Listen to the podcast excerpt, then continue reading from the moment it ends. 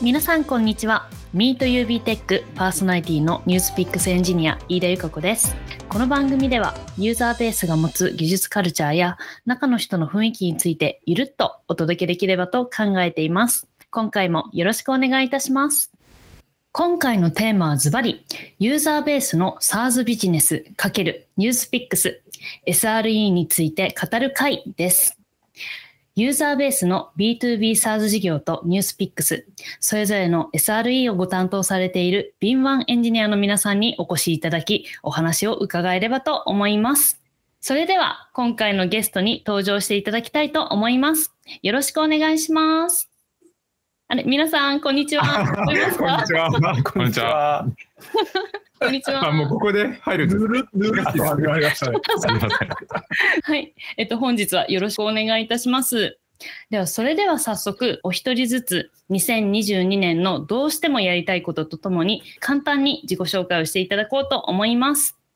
それでは、鈴木さん、お願いします。はい。私はですね、ユーザーベースの B2B の SaaS 事業の SRE を担当している鈴木と申します。今日はよろしくお願いします。2022年にどうしてもやりたいことはですね、家をちゃんと買うというところで、実は去年に契約自体はしてるんですけど、これからですね、ローンの本審査であったりとか、引っ越しとか、あと、保険とかいろいろあるので、ちゃんとそこら辺もですね、こう、家を買うプロジェクトとして、きちっとやってやりきるというところをですね、やりたいなと思ってます。今日はよろしくお願いします。よろしくお願いします。めちゃくちゃ大人な話だった。ありがとうございます。では続きましてニュースピックスから武藤さんお願いいたします。はい、ニュースピックスの SRE ユニットのリーダーをやらせてもらってます。武藤です。今年やりたいことを考えてなかったんですけど、鈴木さん家を買うのをやりたいよって聞いて、僕も去年家買ったんですよね。で引き渡し来年で、いや同じとこじゃないですか。ご近所さんですから。まさかの。だから今年ねローンの審査とかあるんですけど、あれですよね。今年ローンの審査あるって言っちゃうともう会社に首根っこつかまれちゃうから言いたくなかった。その弱音みたいな。弱点つかまれたみたいな。はい。で僕も同じっていうことでいきます。ありがとうございます。すごい今日 SRE の話できますか？大丈夫ですか？家の話しますか？家の話になっちゃう気がしてきた。インフラっぽいな。インフラですね、これは。まさにインフラですね。はい、生活のインフラだ。はい、今回実はですね、共同パーソナリティとしてユーザーベース B2B SaaS 事業のプロダクトチームの小玉さんにも参加していただいております。小玉さんお願いします。はい、ユーザーベース B2B SaaS 事業プロダクトチームの小玉です。今年やりたいこと、どうしてもやりたいこと、最高のエスプレッソを入れたいです。いいですね。エスプレッソマシンを買いました。でエスプレッソマシンのエスプレッソマシン界のテスラと言われているものを買ってしまったので、ちょっと頑張っていこうと思います。なんかお二人がすごい真面目な話を始めてから家の話をして、私はなんかこう遊んでいてあれなんですけどはい、エスプレッソは楽しいです。エスプレッソは正確なインフラだからいいんじゃないですか。確かに確かにすごいみんなインフラ頑張ってますね。エスプレッソなしでは生きていけないですからね。そうですね。それはそう、確かにインフラだ。はい。では、本日もですね、アルファドライブニュースピックス CTO 赤澤さんにもスタンバっていただいております。はい、赤澤さん今日も、はい、よろしくお願いいたします。はい、いつも通りガヤの役割です。ガヤ入れますです。よろしくお願いします。はい、よろしくお願いします。ということですね、今回ちょっとゲストの方多いですね。鈴木さん、武藤さん、小玉さん、赤澤さん、飯田の5名でお送りしていこうと思います。よろしくお願いいたします。よろしくお願いします。では早速お話を伺っていきたいと思います。小玉さん、まずはどのあたりからお話を伺っていきましょうか。はい。まずユーザーベースの SRE とはその実態と、あと未来の姿っていうところから聞いていきたいと思います。そしたらまずは鈴木さんいかがでしょうか。はい、ユーザーベースの SaaS 事業の方の SRE なんですけど、もともとですね、インフラチームっていう組織があって、それが SRE のチームに転生したっていうような歴史的な背景があります。なので、最初は SRE チームに転生はしたんですけど、割とですね、インフラのバックエンドをやっていて、強みもですね、そこに強みがある人が多いチームだったんですが、最近はというか、チームが発足して、時が経つにつれてですね、どんどんやっぱりそのサービス全体っていうところに守備範囲を広げてですね、例えばサービス全体のセキュリティであったりとか、あとは CI/CD そのものの改善であったりとか、あるいはカオスエンジニアリングをやってみたりとか、あと一番直近だとSLO を本格的に導入し始めてとか、結構幅を広げていって、で会社もですね、いろいろ買収とか、統合があってですね、今はなんだかんだ5つ以上のですね、B2B の SaaS を横口で見ているっていう、かなりカオスな状況になっていて、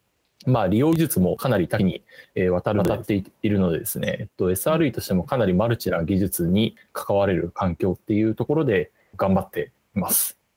はい、ただですね、SRE ってその、流行りのように SRE っていろいろ昨今言われてると思うんですけど、結構定義が抽象的で、会社によってもいろいろその解釈って違うと思っていますと。で、そんな中でですね、各会社どういうことをSRE としてやってるのかっていうのはかなり興味があるところではあります。で、やっぱ同じユーザーベースグループの中でも、SaaS の SRE はこういう文化です。こういうことをやってます。NewsPicks の方はこういうことをやってますとか、目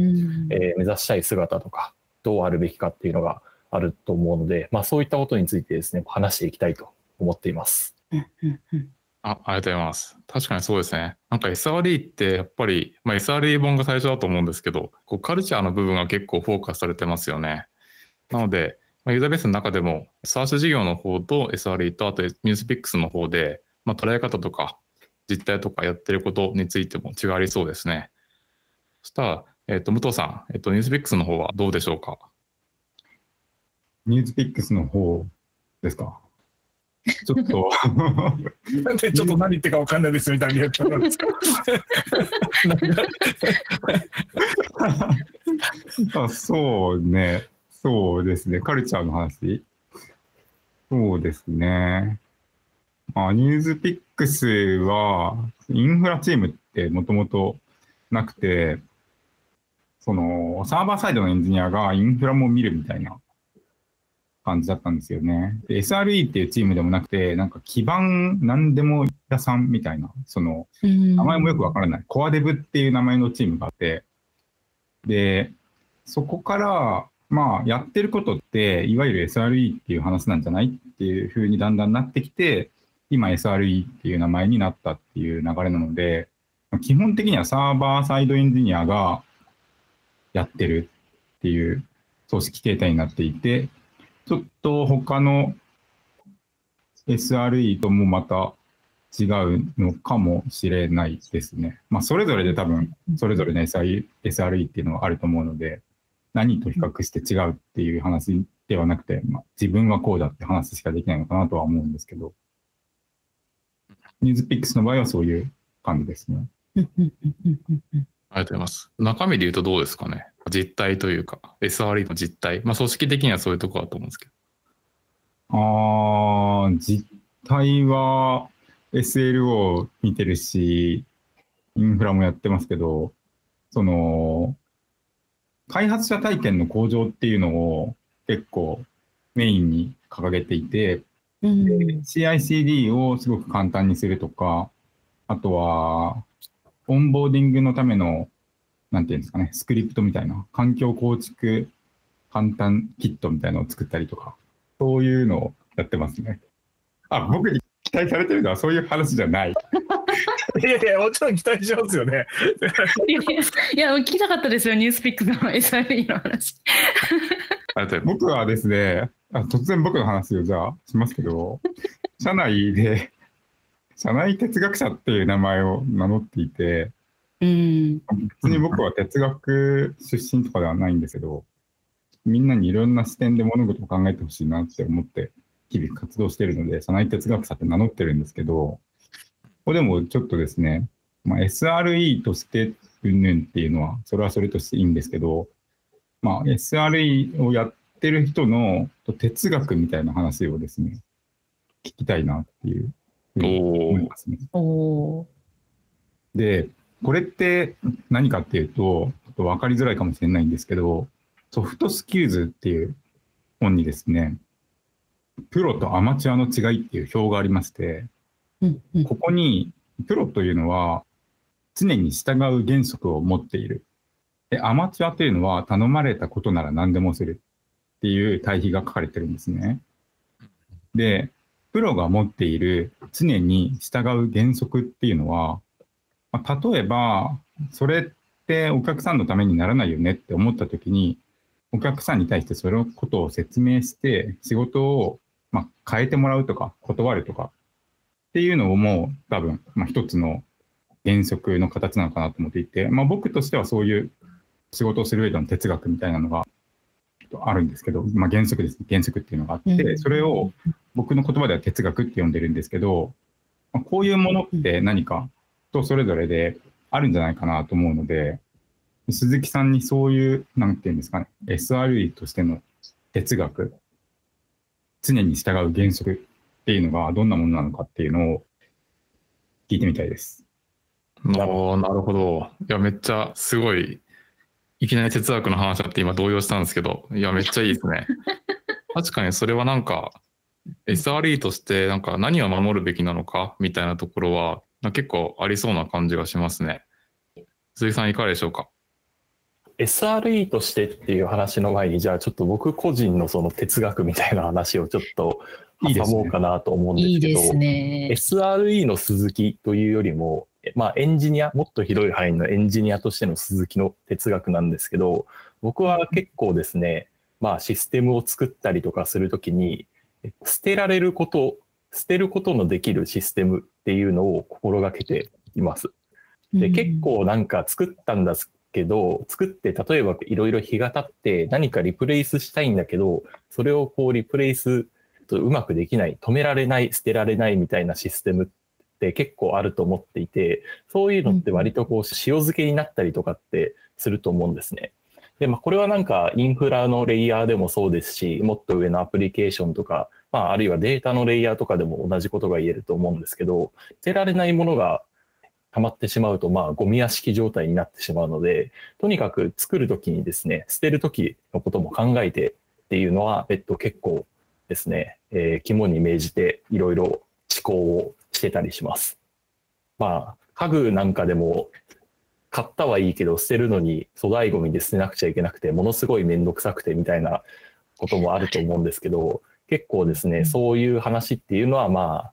エンジニアというか、こういったコンピューターのシステムに関しても同じことが言えるのかなと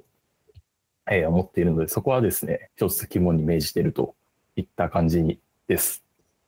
いいですね。で、めっちゃいい。いや、すごい、それはなんか身につまされる感じです。ありがとうございます。はい。でですね、ちょっと続いて SRE としてっていうところなんですけど、その僕の考えるというか大事にしている SRE の定義みたいなところが、その SRE がサービスの信頼性をちゃんとコントロールできる状態っていうのを目指して、実際にコントロールしていくっていうのが大事かなと思っているので、SRE としてはですね、やっぱそこっていうのをこう意識して日々働いてたりします。で、いろいろその各社考え方はあるっていう話をしたと思うんですけども、プラクティスの部分っていうのはネットの記事を見たりしてもいろいろありますし、SRE 本とか有名な本の中にもいろいろ書いてあるんですけど、やっぱりここのサービスの信頼性をコントロールできるっていうところがなんかこう満たしているというか、そこに視点が向かっていれば、プラクティスは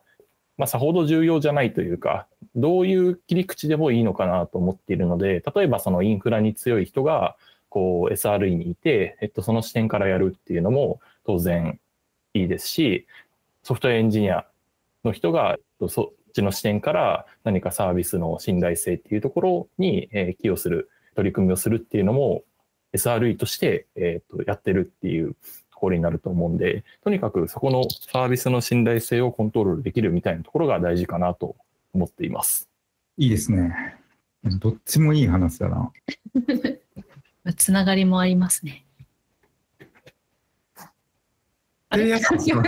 めんなさい。今考えてた。考えてました。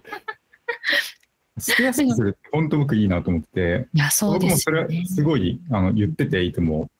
捨てやすくしてくださいねって、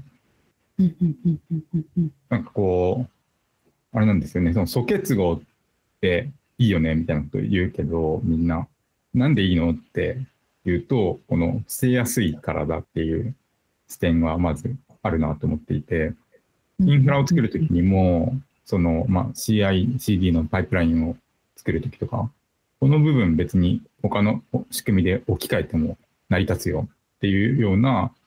モジュールをいくつもこう組み合わせるような形にしておいて、部分部分で捨てたり更新できたりっていうのはやりやすくするっていうのをすごい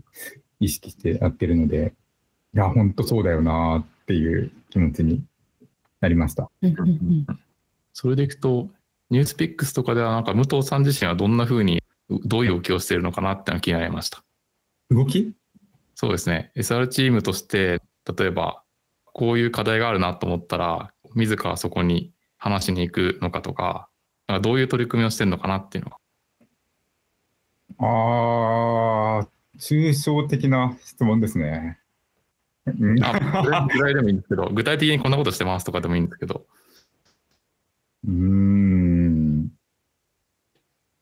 去年はですね。結構その自分でプロジェクトを持って動くっていう感じにあんまりしないようにしていて、特に後半は、そうするとその人の動きを見てヘルプに行くっていうのがやりやすくなるので、そういうふうに動いてましたね。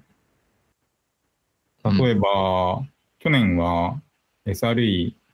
が元になって、Java で書かれてるシステムを Kotlin でも書けるようにするっていうふうにして、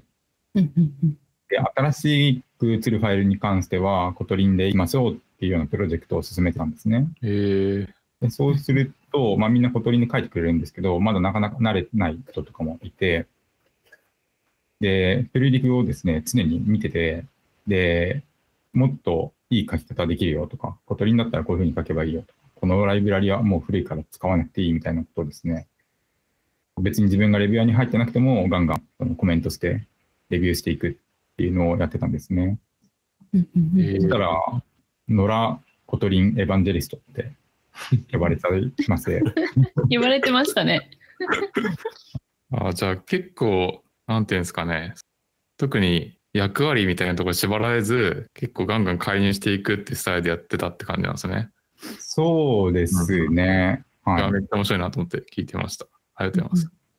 なんかそういう動きみたいなところで言うと、鈴木さんいかがですか？そうですね。僕も結構ですね、いい意味で首を突っ込むみたいなところは心がけているかなと思います。スラックでいろいろなチャンネルでいろいろなやり取りがされてると思うんですけど、なるべくそういったものもちゃんと目を通すようにして、何かここを自分の力で助けることができないかとか、その SRE の組織としていろいろ関わってと一緒にやって何かできないかみたいなところは割とすごいアンテナを張って働いてはますね。で、もともとなんか B2B SaaS の方は一応組織として SRE とソフトウェアエンジニア、組織というかロールとして分かれているんですけど、そこの壁みたいなところをあんまり感じさせずに普段から業務やってるっていうのもあるので、僕個人としてもそういうふうに動いてますし、組織としてもなんかそういう文化みたいなところが強みになってるのかなって思いますね。ありがとうございます。確かに勉強会とかやってましたもんね、鈴木さん。何の勉強会したんですか？さっきの SLA、SLO ですよね。とか、あとは結構なんかソフトエンジニアの方に気をかけてくれてるっていう感じで、例えば作ってからパフォーマンス問題が発生するとかって、時々あると思うんですけど、そうなんないように結構最初の方から啓蒙活動というか、パフォーマンス問題出そうであれば先に相談してねってことを結構言ってくれたりとかってありましたね。そうですね、結構そこら辺は心がけて、なんか勉強会も突然、僕がやるぞって自分で言って、やり始めたりとか、なんかそういった動きをしてるので、こう無邪気にですね、働かせてもらってますね。割と暴れまくってますっていう感じです。いいですね。SLO を守るのってどういうふうにエンジニアの中に意識をつけていくんですか？やっぱり SLO のそこら辺の運用も最終的にもう組織のなんかいろいろ定義とかごちゃごちゃあると思うんですけど、あそこら辺も組織の文化かなと思っているので、とにかくですね、文化として定着をさせることが大事かなと思ってますと。で、そのためにはやっぱり SRE がですね、主導をして、SLO ってこうなんだよとか、こういうふうに守っていくとなんか幸せになるんだよとかっていうのをですね、どんどんソフトウェアエンジニアの方に伝えていって、一緒にですね、運用していって、文化づくりをしていくっていうのが、近道というか、いい道なのかなと思って、今そこら辺をこう頑張ってるっていうようなところですね。なるほど。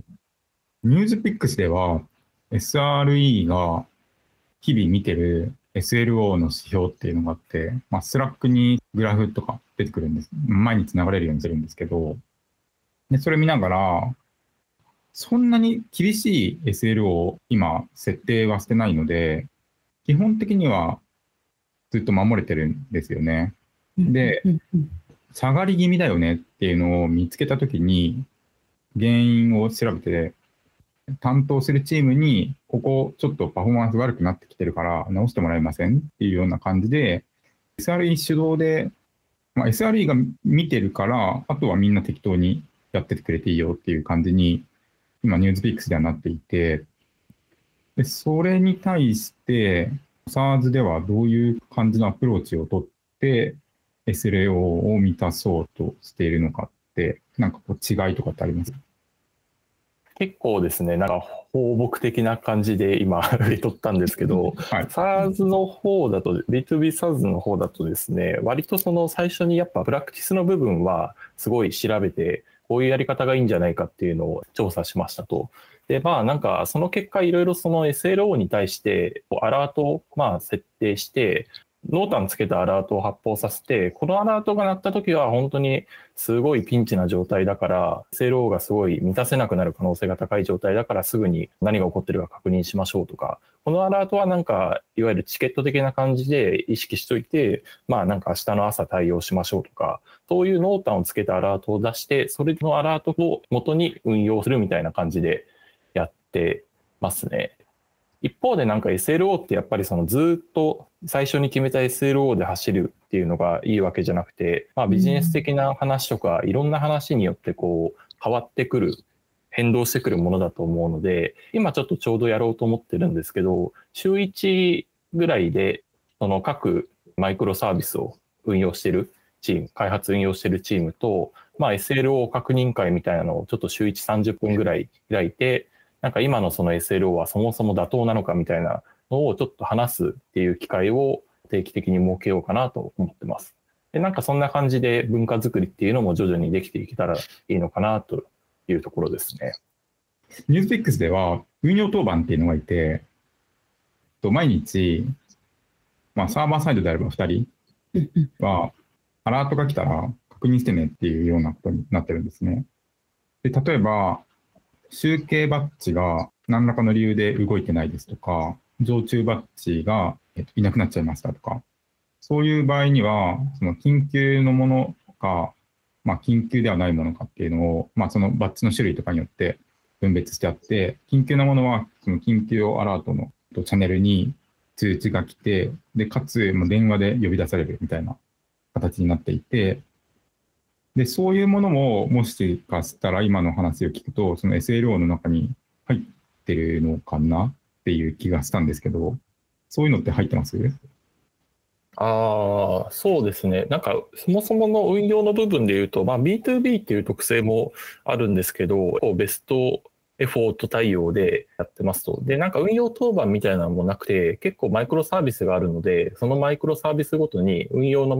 気で変わる当番ではなくて、まあ、そのクォーターはこのチームがやろうみたいなのを決めて運用をしているので、結構みんな運用にも開発にも運用にも入ってるっていう状態で、まず運用のところはやってますね。うん、で、ごめんなさい、お聞きしてもらったことって何でしたっけ？すいません。その SLO ってリクエストのレスポンスがエラーになってない技術とか、あとはレスポンスが十分早いかとか、そういう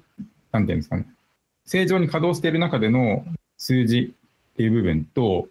もうちょっとその別の部分っていうのがあるのかなって思っていて、どの部分を SLO って言ってるのかなっていうのがちょっと気になったっていう感じの質問ですが。それで言うとですね、結構ユーザーにやっぱりユーザー体験ビジネスに起因する値が結構 SLO として定めるのに適切かなと思ってるんで、割とユーザーに近い部分に SLO を定めてます。で、ユーザーに近い部分っていうのは、例えばそのユーザーのクライアントから直接アクセスが行く一番手前の手前に当たるマイクロサービスとか、まあ BFF の層であったりとか、そういった層に対してSLO を定めるのが適切かなと思って、そこにまずはやってるって感じですね。で、なんかまあバッジとかの内部の運用とかでやってる部分はあるとは思うんですけど、まあそこはですね、フェーズもまだ結構初期フェーズっていうところがあるので、とりあえずそこは SLO 云々みたいな運用はしていなくて、まあ今まで通りのなんかこけたアラートが鳴ったら見て対応するみたいな、そういうごく一般的な運用っていうのをしてますね。なるほどです。もうあまりにもちょっと具体の話が盛り上がったところだったのでなんか改めてちょっと文化の話とかも伺いたいなと思ってるんですけれど、鈴木さんの話の中で勉強会をしたりとか、なんか文化づくりとかっていう部分ですごい活動されてるなっていうふうに思ったんですけど、なんかそれってエンジニアの方だけが集まってる感じなんですかね？なんかどういう感じでその文化を広めようとされてるのかとか、もう少し伺いたいなと思って。そうです。なんかさすがに勉強会とかはやっぱ技術的な勉強会になるのでエンジニア向けにやってますね。ただなんかSLO みたいな話はやっぱビジネス的になんか正常な状態っていうのを定めるっていうので、当然その値っていうのがビジネス側が見ても妥当な値かどうかとか、あとはその SLO を架け橋にして